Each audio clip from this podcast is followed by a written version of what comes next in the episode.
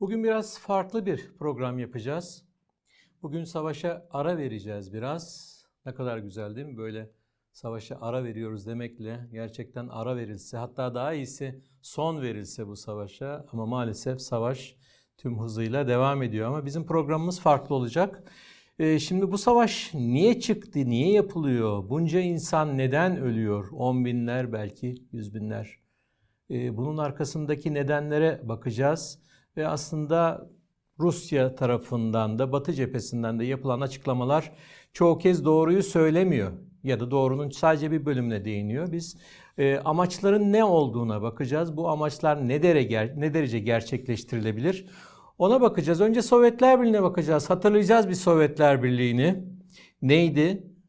Nasıl yıkıldı? Ne oldu? Sovyetlerden sonra neler oldu ve e, Batı'nın bu aradaki tutumu, Batı'nın şimdiki tutumu, şimdiki tavrı ve Ukrayna Savaşı ile ilgili stratejisi ve e, yeni Sovyetleri kurma çabası, girişimi bunlar neyi amaçlıyor, nasıl bir yoldan gidiyor ve bunlar ne, dere, ne derece gerçekleştirilebilir e, amaçlar?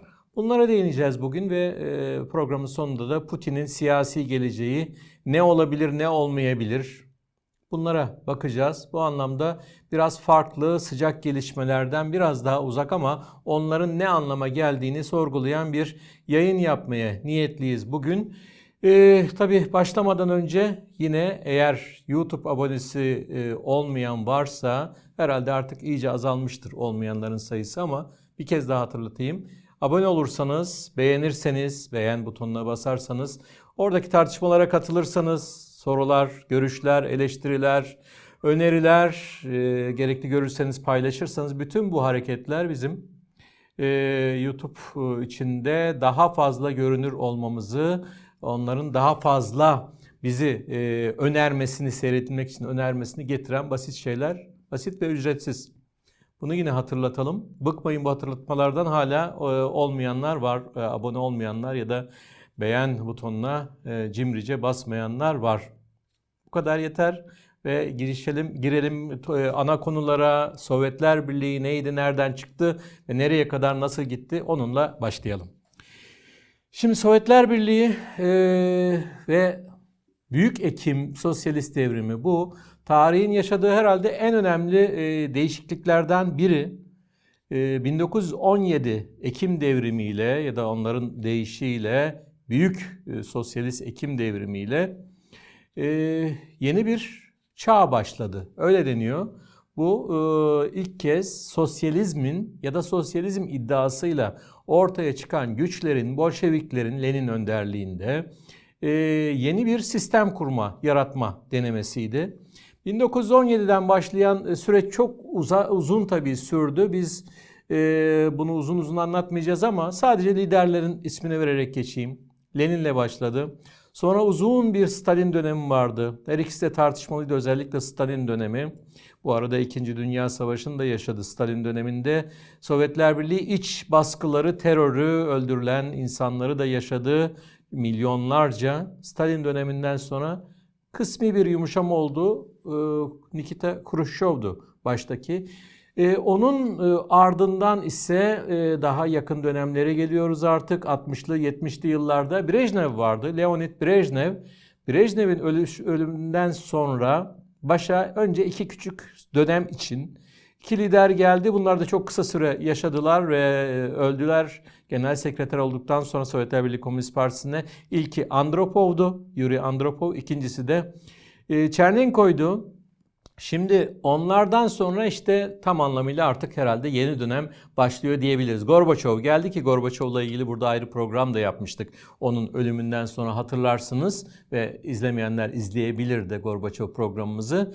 E, Gorbaçov dönemiyle birlikte ve Yeltsin'in tarih sahnesine çıkışından bir süre sonra özellikle de lider olarak Sovyetler Birliği yıkıldı. Buraya kadar getirelim. O sonraki liderlere Rusya'da devam etmeyelim biliyorsunuz. Yeltsin, ardından Putin, kısa bir dönem Medvedev, tekrar Putin. Bu dönem devam ediyor hala. Ama e, biz 91'e kadar gelelim. 91 sonunda Sovyetler Birliği yıkıldı. 17'de doğdu, 91'de öldü. E, eğer böyle demek mümkünse. Şimdi e, onun içinde, Sovyetler Birliği'nin içinde yer alan cumhuriyetlere bir bakmakta yarar var. Hatta haritayla belki hatırlamakta yarar var. Sovyetler Birliği 15 e, cumhuriyetten oluşuyordu. 15 Sovyet Cumhuriyeti. E, bunların içinde e, Sovyetler Birliği'ne şimdi görüyorsunuz haritada. Sovyetler Birliği'ne geç giren ve erken çıkan 3 Baltık ülkesini ayır, ayıralım. Ee, bunlar Letonya, Litvanya ve Estonya Baltık e, civarında. Diğerlerini e, daha sonradan bağımsız devletler topluluğunu oluşturan, gerçi onlardan da daha sonra ayrılmalar oldu Gürcistan Ukrayna, Rusya ile savaşanlar. Ama o 12 e, devleti sayalım. Kimler var bugün eski Sovyet Cumhuriyetleri olarak Baltık'ın dışında kalanlar kimler diye. O haritayı arkaya verebiliriz. Oradan devam edeyim ben. E, şimdi Rusya tabii ki e, en önemli e, eski Sovyet e, ülkesi ve zaten Sovyetler Birliği'nde devamcısı olarak sayılıyor. Onun e, yanında biraz da coğrafyaya gidelim. Yanında çevresinde olanlara Ukrayna tabii ki çok büyük bir ülke. Belarus bunlar Slav ülkeleri. E, ve Moldova bunlar Avrupa tarafı diyelim. Avrupa tarafı, Rusya'nın da bir tarafı Avrupa, bir tarafı biliyorsunuz çok büyük bir Sibirya, Asya tarafı da var. Urallardan sonra gelen. Ee, Kafkasya ülkeleri var. Kafkasya'da bildiğiniz gibi Azerbaycan, Ermenistan, Gürcistan var. Bunlar da eski Sovyet ülkeleriydi. Şu an bunların çoğunun Türkiye ile iyi ilişkileri var ve tabii ki aynı şekilde Türkiye ile iyi ilişkileri olan ve çoğu e, Türkiye olan, Türk devleti sayılan çoğu ee, daha doğrusu hepsi Müslüman olan 5 e, eski Sovyet devleti de Orta Asya'da. Bunlar Kazakistan, Kırgızistan, Özbekistan, Türkmenistan ve Tacikistan. Sonuncusu Tacik, e, Tacikistan e, şey değil, Türk değil ama bunların hepsi diğerleri zaten Türkiye ile birlikte Azerbaycan, Türkiye ve bunlar zaten Türk Devletleri Teşkilatı'nın daha önce bahsetmiştik. Onu da bir başka programımızda ele almıştık. Bunlar eski Sovyet e, Cumhuriyetleri e, 91'den sonra bunların hepsi ayrı birer devlet oldu ama o geçiş süresinde mümkün olduğu kadar hani Yugoslavya gibi olmasın, kan dökülmesin diye bağımsız devletler topluluğu ya da BDT diye bir şey çıktı. Aslında çok fazla işe yaramadı belki hala var. Hala kararlar alınıyor, uygulanıyor, uygulanmıyor. Ama yine de e, nispeten kansız çünkü o arada olaylar da oldu. Bakü'de, Vilnius'ta vesaire Sovyetlerin dağılması tümüyle de kansız olmadı ama yine de bu süreçte şu anda arkamda amblemini gördüğünüz Bağımsız Devletler Topluluğu BDT. Bu önemli bir işlev gördü denilebilir. Bugün çok aktif olmasa da onun dışında çok ayrıntıya girmeyeceğim ama kolektif güvenlik örgütü gibi, ekonomik işbirliği örgütü gibi şeyler de var. Ayrıca gruplaşmalar da var. Ama bütün bunlar Oradan buraya gelirken Sovyetler Birliği'nden sonra kalan ülkelerin durumunu e, kısaca özetlemek açısından önemli. Tabi Sovyetler Birliği'nin devamcısı olarak resmi olarak e, kabul edilen Rusya ya da Rusya Federasyonu e, bu e, kendi içinde e, pek çok Cumhuriyetten özerk bölge ve kentlerden oluşuyor. 89'da sonra azaldı. Şimdi yeni katılımlarla birlikte Ukrayna'dan alınlarla birlikte tekrar büyüyor. 90 ee, civarında eyalet demem ben buna ama yerel e, birim diyelim, e, federal birim diyelim. Bunlarla birlikte e, Rusya Federasyonu'nun böyle çok parçalı bir yapısı var. Ama bunların hepsinin sonuç olarak Moskova'ya bağlı olduğunu vurgulayalım. Özgürlüklerinin sınırlı olduğunu vurgulayalım. Dış politika, savunma, güvenlik ve daha pek çok alanda Moskova'ya bağlılar. E, cumhuriyetlerdeki ya da yerel özel bölgelerdeki gelirlerin paylaşımı vesaire bütün bunlar Moskova'dan idare ediliyor. Yani federasyon ama e, federatif haklarında bir sınırı var. Örneğin eskiden bütün bu cumhuriyetlerin başında e, falanca cumhuriyet mesela e, Tataristan Cumhuriyeti Devlet Başkanı denirdi. Sonradan karar alındı. Hayır, devlet başkanı sadece Putin'e, sadece Rusya Federasyonu'na ait bir kavram olacak. Onların hepsinin devlet başkanı şeyi kaldırıldı. Şimdi bu cumhuriyetlerin başı, lideri falan gibi anlatımlar kullanıyor. Bu da ilginç bir örnek. Ve e, Rusya Federasyonu'nun da Sovyetler Birliği'nden sonra dağılacağını e, söyleyenler çok oldu. Yani 80'lerin sonu daha doğrusu 90'ların başı ve e, hatta 90'ların e, sonuna kadar bunlar oldu.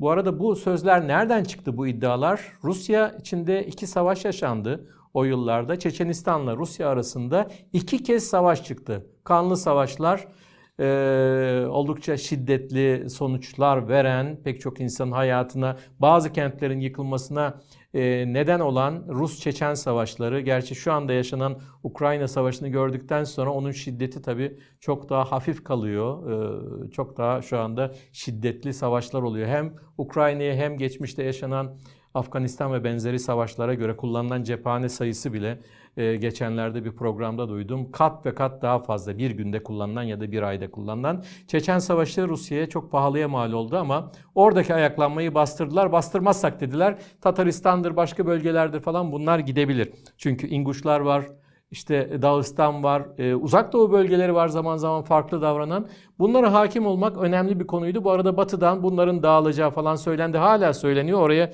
tekrar geleceğim. Şimdi bir taraftan da Rusya e, diğer cumhuriyetli, eski Sovyet cumhuriyetlerini e, dış politikasındaki öncelikli hedef olarak gör, e, gördüğünü açıkladı. E, hani arka bahçe derler ya Rusya'da buna öncelikli dış politika alanı diyor. Yani bütün bu 14 es, diğer eski cumhuriyet ya da özellikle Baltığı saymazsak diğer 11 cumhuriyet oralara istiyor ki Batı pek fazla müdahale etmesin. Oralar kendisinin olsun. Asla NATO, AB vesaire bunlara girmesinler. Ee, özellikle NATO'ya bu uğurda çaba sarf ediyor. Zaman zaman da müdahalelerde bulunuyor. 2008 Ağustos'unda da Gürcistan'la bir savaş çıkmıştı. Ondan sonra zaten Bağımsız Devletler Topluluğu'nda Gürcistan oradan ayrıldı. E tabii ki Ukrayna da ayrıldı. Orada kalma söz konusu değildi. Bugünkü durumu biliyorsunuz. Ama Rusya'nın her zaman diğer bazı cumhuriyetlerle de ilişkilerinde belli belirsiz gerginlik vardı. Bu gerginlik iki tür diyebilirim. Bir e, birkaç hafta önce söylediğimiz gibi hani Tacik liderin konuşması vardı, sitem vardı Moskova'ya. Ya siz biz çok tepeden bakıyorsunuz. Bir böyle bir şey tepeden bakma Moskova'nın bu cumhuriyetlere, Orta Asya'ya vesaire küçük cumhuriyetlere tepeden bakma şeyi e, vurgusu bu tür eleştiriler çoktur ve yanlış da değildir aslında. Bir de tepeden bakmaya ek olarak bazı cumhuriyetlere ilişkin Rusya'da özellikle milliyetçi kesimlerde ve bunlar iktidar içinde de çok var Moskova'nın bir davası var orayla. Buralar aslında benim ya da bunların bazıları benim. Şimdi şöyle Ukrayna ile ilgili gelinen nokta zaten o. Ee, geçen yılın e, Temmuz ayında Putin bir makale yazmıştı. Bundan da birkaç kez bahsettim ve Ukrayna halkını, ülkesini tanımıyordu. Bunlar aslında Rustur vesaire. Şimdi de işte Ukrayna'da savaşıyor. Tek Rus halkı gibi görüyor. Bu tabii ki çok çok tartışmalı bir şey. Böyle kabul edersek geçmişe dönmek için pek çok savaş yapmamız lazım. Dünyanın herhalde pek çok yerinde. Belarus, Rusya'ya şu anda en yakın ülke gibi görülüyor. Ama orada da çok anlaşmazlıklar var. Belarus-Rusya birleşme planları 90'lı yılların başından bu yana neredeyse var. Ama liderler arasında her zaman gerilim de var. O da bir tartışmalı konu. Şu anda e, çok baskı altında, Moskova'nın baskısı altında Belarus lideri Lukashenko. Farklı bir ülkeye gidelim. Ee, Kazakistan. Kazakistan çok önemli bir ülke. Bağımsız Devletler Topluluğu'nun, eski Sovyet toplulukları ülkelerinin en önemlilerinden biri. Ekonomik gücü açısından, siyasi açıdan vesaire ve onun da kuzey bölgelerini, Kazakistan'ın kuzey bölgelerini Rusya'ya ait sayan çok kesim var. Hatta bu ünlü yazar Solzhenitsyn'in kitabında da geçer. Onlar kuzey bölgeler bizimdir diye. Geçen haftaya kadar ben bunu sürekli okuyorum. Kremlin ve civarında. Buralar aslında Rus toprağıdır. Biz uygun bir zamanda buraya girmeliyiz, almalıyız. Bu tür şeyler var. Yani Rusya bir de böyle tepeden bakmanın, küçük görmenin dışında e bunlar zaten benim topraklarım havasına girebiliyor özellikle milliyetçi kesimler ve bunun etkisi altında kalan Kremlin çevreleri işte bunlar en büyük şahlanışını 2014'te e, Ukrayna'nın alınması, işgal edilmesi sırasında yaşadılar. Ondan sonra da o bölgelerde azınlığın e, büyük ölçüde egemen olmaya başladığı Donbas yerlerinde e, cumhuriyetleri diyelim, asi cumhuriyetler veya daha sonradan şu an Rusya'ya katıldığı söylendi biliyorsunuz. Dört bölgenin daha sonra bu bölgelerden biri hemen geri çıkarıldı. Ee, Ukrayna geri aldı her sonu vesaire ama oraların hep böyle bir Rusya'ya ait olma meselesi var. Şimdi soru şu. Putin'in amacı ne? Bu tabii bir iddia. Bu iddia ama Putin'in şucu ya da bucu, falanizm ya da filanizm yandaşı olduğuna ben kişisel olarak inanmıyorum. Onun için bazı sağcılar, solcular, işte liberaller, komünistler vesaire onu yorumlarken kendilerinden ya da kendilerine karşıt saymakta biraz acele ediyorlar ama Putin devletçi, milliyetçi ama en önemli kavramlarından biri onun için imparatorluk, çarlık gibi imparatorluk ve e, şöyle bir söz dolanır. Son aylarda özellikle çok sık duyuyorum ben bunu Ruslardan ve Rus yayınlarından. İmparatorlukların sınırları yoktur, ufukları vardır. İmparatorlukların sınırları yoktur, ufukları vardır. Git gidebildiğin kadar. Böyle bir amacın e, etkili olduğunu düşünüyorum. E, Rusya'da bazı kulis bilgileri aktaran e, uzmanlar, Rus uzmanlar, yorumcular da iki yıldır, belki üç yıldır bu konuların tartışıldığını, bir tür yeni Sovyetler Birliği kurmak için bu sözünü ettiğim cumhuriyetler özellikle tartışmalı kabul edilen cumhuriyetlere Rusya'nın adım adım e, ilerleme fikrinin olduğunu, planının değil belki ama fikrinin olduğunu iddia ediyorlar. Yani bunlar işte Ukrayna, Belarus, Kazakistan hatta belki Ukrayna'dan sonra Moldova da olabilir. Çok küçük bir ülke bir günde alırız falan diyorlar. Dolayısıyla bu bir tür yeni Sovyetler Birliği olabilir. Böyle bir amacın e, Putin'i de etkilediği, ona heyecan verdiği ve o yoldan şu anda gitmeye başladığını savunanlar var. Bu bir iddia olarak veriyorum. E, ama şunu da ekleyeyim. Amaç aslında tam olarak demin anlattığım, kısaca özetlediğim eski Sovyetler Birliği'ni kurmak değil. Eski Sovyetler Birliği tek merkezden idare ediyordu ama şöyle bir planın olduğu söyleniyor. E, belki eski Doğu Avrupa ülkeleri gibi oraları işgal sonunda geri çekmek askerleri ama bir miktar belki bir üs vesaire bulundurmak ve o ülke yönetimleriyle örneğin Ukrayna ile Belarus'la Kazakistan'la vesaire bir anlaşma yapmak, dostluk, işbirliği vesaire gibi güzel bir isimli bir anlaşma yapmak ve onların bağımsız gibi görünen ama asla Moskova'ya karşı çıkmayacak ve asla altını çizerek söylüyorum NATO'ya üye olmayacak bir yapıda olmalarını güvence altına almak. Yani daha gevşek bir Sovyetler Birliği gibi tam olarak Sovyetler değil ama onlara benzer Moskova'nın kesin üstünlüğü var. Bu iddialar var. Bu e, fikirleri e, savunan Alexander Dugin ve benzeri şeyler Ruslar var ve bunların da Putin'i etkilediği iddiası da az dile getirilmiyor. Bunlardan etkilensin ya da etkilenmesin Putin'in imparatorluk konusunda, çarlık konusunda konuşurken çok heyecanlandığının altını özellikle çizmek istiyorum. Bu noktaya da bu konuyu bırakalım isterseniz batıya gelelim. Şimdi Putin ya da Rusya yönetimi bu tür amaçlar peşinde koşarken ve bunları çok da açık deklare etmezken Batı'nın da aynı şekilde pek açık konuşmadığı ama gizliden gizliye isterseniz sinsi de diyebiliriz bunu yürüttüğü şeyler var, planlar var. Şimdi bir kere Batı her dönemde Sovyetler Birliği'ni düşman olarak gördü. Dilim sürçmedi bilerek Sovyetler Birliği diyorum. Sovyetler Birliği yıkıldı, Soğuk Savaş kaybedildi, Sovyetler kaybetti, Batı kazandı. Sonra ne oldu? Ee, şeyin Doğu, Doğu blokunun ee, Varşova Paktı ortadan kaldırıldı ama NATO'yu ortadan kaldırmadılar. Genişletmeyeceğiz dediler, genişlettiler. Sürekli sürekli yayıldı NATO. Her zaman yeni Rusya'yı yani Rusya Federasyonu'nu Putin'in liderliğindeki bir rakip olarak gördüler. Önce Yeltsin sonra Putin. Rakip olarak gördü. Batı hiç onları yakına almak istemedi. Örneğin Putin'in e, birkaç kez NATO'ya biz de girelim önerileri olduğunu daha önce de söylemiştim. 2000'lerin başında 2003'te e, konuşmuştu bunu Amerikan yönetimiyle Clinton'la vesaire. Öyle bir şey te- tercih etmedi. Batı düşmanlıktan e, devam etti. Aynı şiddetle düşmanlığı da buldu karşı taraftan. Şu anda e, Rusya'nın açıklarını yakalayıp onu oradan e, zayıf düşürmek ve ona ciddi darbeler vurmak istiyor. Bunun için belki de biraz bu sözleri zorlanarak söylüyorum ama mükemmel bir fırsat buldu. Çok ciddi bir hata yaptı Putin. Rusya'yı zayıflatan ve Batı'yı güçlendiren çok ciddi bir hataydı bu. Ukrayna Savaşı 24 Şubat'ta başladı hala bitirilemiyor. Birkaç hafta içinde bitirilecekti güya ve Batı şu anda Rusya'nın altını kendisi için çok uygun bir yöntemle yapıyor. Nedir o yöntem? Vekalet savaş falan da diyorlar hani. Batı para veriyor. Temel olarak para veriyor. Batı zengin, Amerika zengin. Zaten bu paraların büyük bölümü Amerika'dan geliyor. Daha e, küçük bir bölümü Avrupa ve diğer büyük e, kapitalist ekonomilerden gidiyor. Para veriyor ve silah veriyor ki silah da para demek. Ukraynalılar savaşıyor. Ukraynalılar ölüyor. Ruslar da ölüyor. Ve sonuçta süreç içinde Rusya zayıflıyor. Özellikle de Putin, Rusya lideri Putin oldukça zayıflıyor. Hani bu süreç birkaç ay sonra ne gösterir? Hani devam ederse savaş 6 ay, 1 yıl sonra, 2 yıl sonra ne gösterir gerçekten? O da ayrı bir konu ama işlerin Rusya'ya pek e, yaramadığını söyleyebiliriz. Şu an görüyorsunuz savaş bitirilemedi. Bazı bölgeler kaybediliyor vesaire. Rusya ordusunun çok güçlü olduğu efsanesi epey sarsıldı ve Batı'nın gönderdiği silahlar sayesinde Ukrayna ciddi başarılar kazanıyor. Şimdi buna bir de yaptırımların şu an etkisi çok fazla görülmese de ileride görülecek etkiyle bir ekonomik kriz vesaire çıkabilir meselesi var. Bir de buna şunu ekleyeyim. Hani NATO, NATO hep Rusya'nın düşmanıydı ve NATO'yu baskılamaya çok özel önem veriyordu ya Kremlin. E ne oldu? Onlarca yıldır NATO'ya girmeye, başvuru yapmaya cesaret edemeyen Finlandiya, İsveç şu anda baktılar ortamda Rusya zayıflıyor. NATO'ya giriyorlar. Türkiye'de bir süre sonra onay verecek. Macaristan'da hiç bakmayın bu şeylere, uzatmalar ve e, bu nazlanmalara. Sonuç olarak Putin'in dediğinin önüne, önüne koyduğu amaçların hepsinin tersi oluyor. Böyle bir şey var. Bu süreç nereye gider? Sadece Putin'i zayıflatmak, Rusya'yı zayıflatmak mı? Hayır, iki şey daha var. En azından ihtimal olarak bunun altını çizeyim.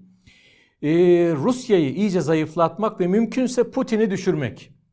Batı'nın amaçlarından biri Putin'i düşürmek. Çünkü Putin kaldıkça diyorlar bu tür şeyler devam edecek. İşgaller buna benzer politikalar ama Putin gidince kim gelecek yerine? Yani batıcı birisinin gelmesinin ihtimalini ben çok çok az görüyorum. Böyle bir şey fiilen yok. Yeni bir Putin gelebilir, ondan daha yumuşak olabilir, ondan daha sert olabilir. Tümüyle faşist çok farklı birisi gelebilir vesaire ama bu Putin'i değiştirmek de, düşürmek de Batı'nın önemli amaçlarından biri ve nihayet Rusya Federasyonu'nun dağıtılması, parçalanması. Batı'da bazı çevreler bunu da bir amaç olarak koyuyor. Çünkü her şey Moskova'ya bağlı olduğu için tek lidere. Şu an yanımda gördüğünüz Putin'e bağlı olduğu için o giderse, zayıflar ve çökerse e, şeylerde işte bugün ona çok yakından görünen Kadyrov liderliğindeki Çeçenistan olsun, diğer Kafkas ülkeleri olsun, diğer işte e, Tataristan'dan e, uzak doğuya kadar diğer federal birimler bunlarda baş kaldırabilir görüşü var. Bunu isteyenler de var ama istemeyenler de var. Özellikle bunun altını çiziyorum. İstemeyenler niye istemiyor Batı'da biliyor musunuz? Özellikle de Washington'da üst düzey mevkilerde. Rusya nükleer bir devlet. Ve bu nükleer silahın kimin elinde kalacağı belli olmaz ve bu başımıza bela olur diye yine de Rusya zayıflasa ve federasyon olarak böyle kalsa daha iyi olur diyenler de var. Şimdi bunları dedikten sonra bu projeler gerçekleşir mi gerçekleşmez mi bu konuda kişisel fikrimi söyleyeyim. Şimdi yeni e, Rusya ya da işte Sovyetler Birliği ne dedik biz SSCB e, 2.0 yeni versiyonu, yeni sürümü bunun olması ihtimali yok değildi ama savaşın gidişine göre Ukrayna'daki başarısızlıklara, sürenin uzamasına, yaşanan tartışmalara, seferberliğin toplum içinde e, yarattığı kırılmalara ve Batı'nın da e, tek tük sallansa da e, çelişkiler yaşasa da genel olarak Rusya'ya karşı silah desteğini sürdürme kararlılığına da bakarak şunu söyleyebiliriz ki Sovyetler Birliği'ni yeniden kurmak ya da Sovyetler Birliği benzeri biraz gevşek demin anlattığım gibi bir yapıyı biraz daha e, bir kez daha denemek, kurmak çok zor görünüyor. Fiilen böyle bir şeyin imkanının pek kalmadığını söylemek istiyorum. Tabii ki korkuyorlar bazı cumhuriyetler. Belarus'ta öyle, Kazakistan'da öyle, Moldova'da öyle, Gürcistan'da öyle vesaire.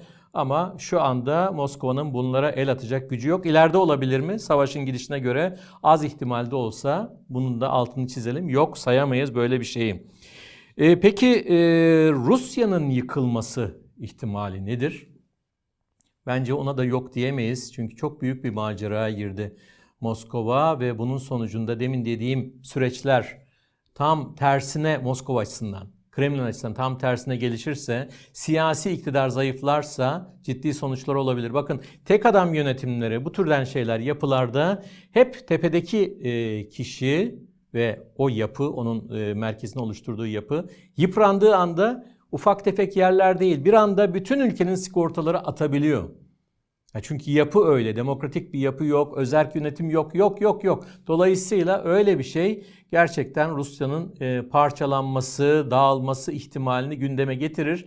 Ama büyük ihtimalle ben e, olağan dışı gelişmeler olmaz ise bunun da çok fazla gündemde olmadığını düşünüyorum şu anda ve yakın zamanlar için. Rusya Federasyonu Putin'le veya Putin'in yerine geçebilecek bir başka birisiyle federasyon olarak kalmaya devam edecektir diyorum. Büyük ihtimal bu. Dediğim gibi diğerlerini e, gündemden çıkarmak, yok saymak diğer ihtimalleri de pek mümkün değil ama yine de genel eğilimin bu olduğunu vurgulayayım ve gelelim son konuya. Putin. Putin e, ne zamandan beri iktidarda biliyorsunuz 1999'un son günü Son günü aniden Yeltsin zaten iyice yaşlanmıştı, yıpranmıştı. İşte alkol bağımlılığı, sağlık sorunları, kalp vesaire. Birdenbire yılbaşı konuşmasında dedi ki ben yapabileceğimi yaptım, gidiyorum ve yerime başbakanı bırakıyorum, Putin'i bırakıyorum. Putin'den önce başbakanlıkta ve e, yerine geçebilecek kişi olarak 4-5 kişiyi denemişti e, Yeltsin ve olmadı. Tabii orada kriterlerden biri de kendisine ve ailesine dokunmayacak bir liderin başa gelmesiydi ve sağlam oturabilecek. Geldi Putin geldi başa ve gerçekten yerini kısa sürede sağlamlaştırdı. Haber alma, ordu vesaire hemen çıkarılan Çeçen Savaşı 2000'deki seçimleri kazandı. Sonrakini kazandı. Sonra işte kısa bir süre kendisi biraz geriden yönetti. Medvedev'i başa getirdi vesaire. Ve bir de şunu vurgulamak lazım. Putin şanslı bir lider. Hep böyle batılı kaynaklarda da Rus kaynaklarında da görürsünüz. Şanslı. Şans nedir en fazla biliyor musunuz? Petrol fiyatlarının hep yukarıda seyretmesi, enerji fiyatlarının her zaman Putin'i genelde desteklemesi vesaire ve e, savaş da onun için önemli bir şey. Çeçenistan'da başarı kazandı, Gürcistan Savaşı'nda başarı kazandı, Suriye'ye girdi genel olarak başarılı. Şimdi şeyi e, Kırım'ı başarılı bir operasyonla aşağı yukarı kansız aldı. Onu da altını çizelim. Ama şu anda işler kötü gidiyor.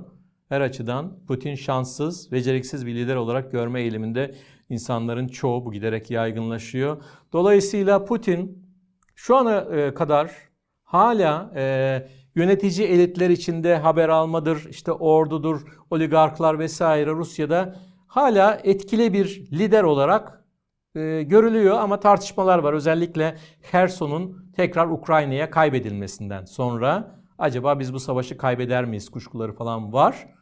Ama genel olarak hala Rusya'nın güçlü lideri, o objektif net bir şey ve e, hani zaman zaman veriyoruz biz de burada şeyleri, anket sonuçlarını. Evet Rusya'da bağımsız, özgür anket vesaire bunlardan bahsetmek zor. Onları yapan ya da yapma iddiasıyla ortaya çıkanlar da bugün vatan haini falan ilan edildi neredeyse ama onlara göre işte %80 biraz düştü, 75'ler o civarlarda. Hadi diyelim ki bunda abartma payı var. 65 olsun, 60 olsun. Yani %50'nin epey üzerinde çok ciddi bir halk desteği var. Halk destekliyor. Halk Putin'in yaptığı her şeyi destekliyor. Halkın yarısından fazlası aslında savaşı da destekliyor. Bunu muhalif Ruslar çok iyi belirtiyorlar. Acıyla belirtiyorlar. Halk destekliyor. Halk öyle Ukrayna'da şu olmuş bu olmuş bunları falan şey yapmıyor, düşünmüyor. Ama ekonomi özellikle halkı etkiliyor. Bir seferberlik kararı birilerinin gidip savaşması, ölmesi tehlikesi ve ekonominin giderek ağırlaşması birkaç ay sonra da ciddi bir ekonomik, ekonomik kriz olma durumu. Ya Putin götürecek, olasılıklara gelelim. Daha sonra yaşadığı sürece götürecek veya 2024'te tekrar aday olacak, seçilecek. Ya 2024'te o zamana kadarki dengelerde bakacak durumum iyi ama yerine başka birini getirecek. Kendisine yakın birisini, sürpriz bir aday olabilir. Şu an olanlardan birini getirebilir. Ya güçler dengesi e, onu biraz zorlayacak ve başka bir lider çıkacak ama bu o elitlerin, yönetici elitlerin baskısıyla belki barışçı olarak olabilir. Efendim şöyle şöyle artık siz biraz dinlendirelim size işte devlet konseyinin başına alalım vesaire türünden bir şey. Ve en uygun adaylar olarak onu da e, iki ay kadar önce sanırım ele almıştık. Putin için sıkıntılı senaryolardan biri. Kim başa gelebilir? Başbakan Mishustin e, Moskova Belediye Başkanı Sabyan'in adaylar arasındaydı. Daha sert adaylar da vardı. Bunlar nispeten daha yumuşak adaylar, daha sert adaylar da vardı. Şu anda işte Kadirov bir aday değil gerçi Çetenler ama Kadirov'la birlikte e, Prigojin'in açıklamaları var. E, o türden o çevrelerin, daha şahin çevrelerin adayı da gelebilir. Özellikle e, güvenlikten e, e, haber almadan e, bir adayın çıkması ihtimali var. Patrushev onların başındaki ve Devlet Güvenlik Konseyi'nde şu an başındaki Patrushev'in oğlu ve şu anki Tarım Bakanı Dimitri Patrushev'in başa gelme ihtimali bunlardan bahsetmiştik. Böyle bir şey olabilir. Barışçı bir şekilde geniş, e, geriye çekilebilir Putin. Ya da tabi sağlık sorunları vesaire o ayrı bir şey. Ya da e, batıda başından beri böyle iştahlı ağızlarını köpürterek söyledikleri şey. Darbe olur mu olmaz mı? Şu anda hala darbe koşulları yok. Daha geçmişte de yoktu ama şu an Herson'dan sonra e, biraz daha büyüdü huzursuzluk. Eğer öyle bir şey olursa Putin'i bunlar devirmeye gider mi? Önümüzdeki dönem içinde, aylar içinde ya da seçimlerden önce 2024'ten önce.